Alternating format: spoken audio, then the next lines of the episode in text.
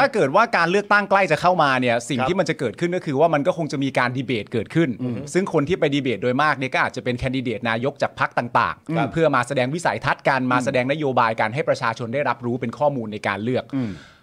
ประยุทธ์จะดีเบตไหมครับ รอบนี้ ผมว่าผมว่าไม่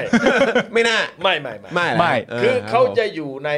โซนปลอดภัยของเขา ฮะ ครับ แล้วก็จะมาโชว์ตัวจะมาปราศัยอะไรยังไงเนี่ย ฮะ แบบพลเอกประยุทธ์นี่ดีเบตไม่ได้นะครับ ฮะ ฮะ เพราะว่าแกเป็นดีบุกฮะ ทำไมฮะแข็งเหรอฮะ ไม่ไม่ไม่ฮะ มันถ้าเทียบกับเงินเพชรทองอะแกห่างห่างเยอะ ห่างกันเป็นดี ไม่ บุ ได้ ก แล้ว เป็นดี โอ้ บุก ยคนละเกตว่างั้น อ่า โอ้โหครับผม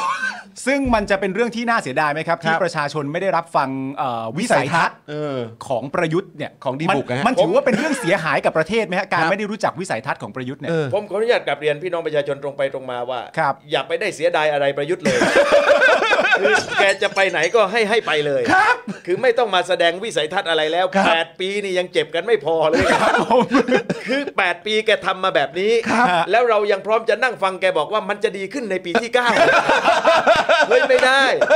มันจบไปแล้ว ครับ พอแล้วพอย อมรับ แล้ว ความจริง พอแล้ว ยอมรับ พอแล้ว ความจริงกันหน่อย จบพอแล้วพอแล้วพอแล้ว ครับผมนะชัดเจนชัดเจน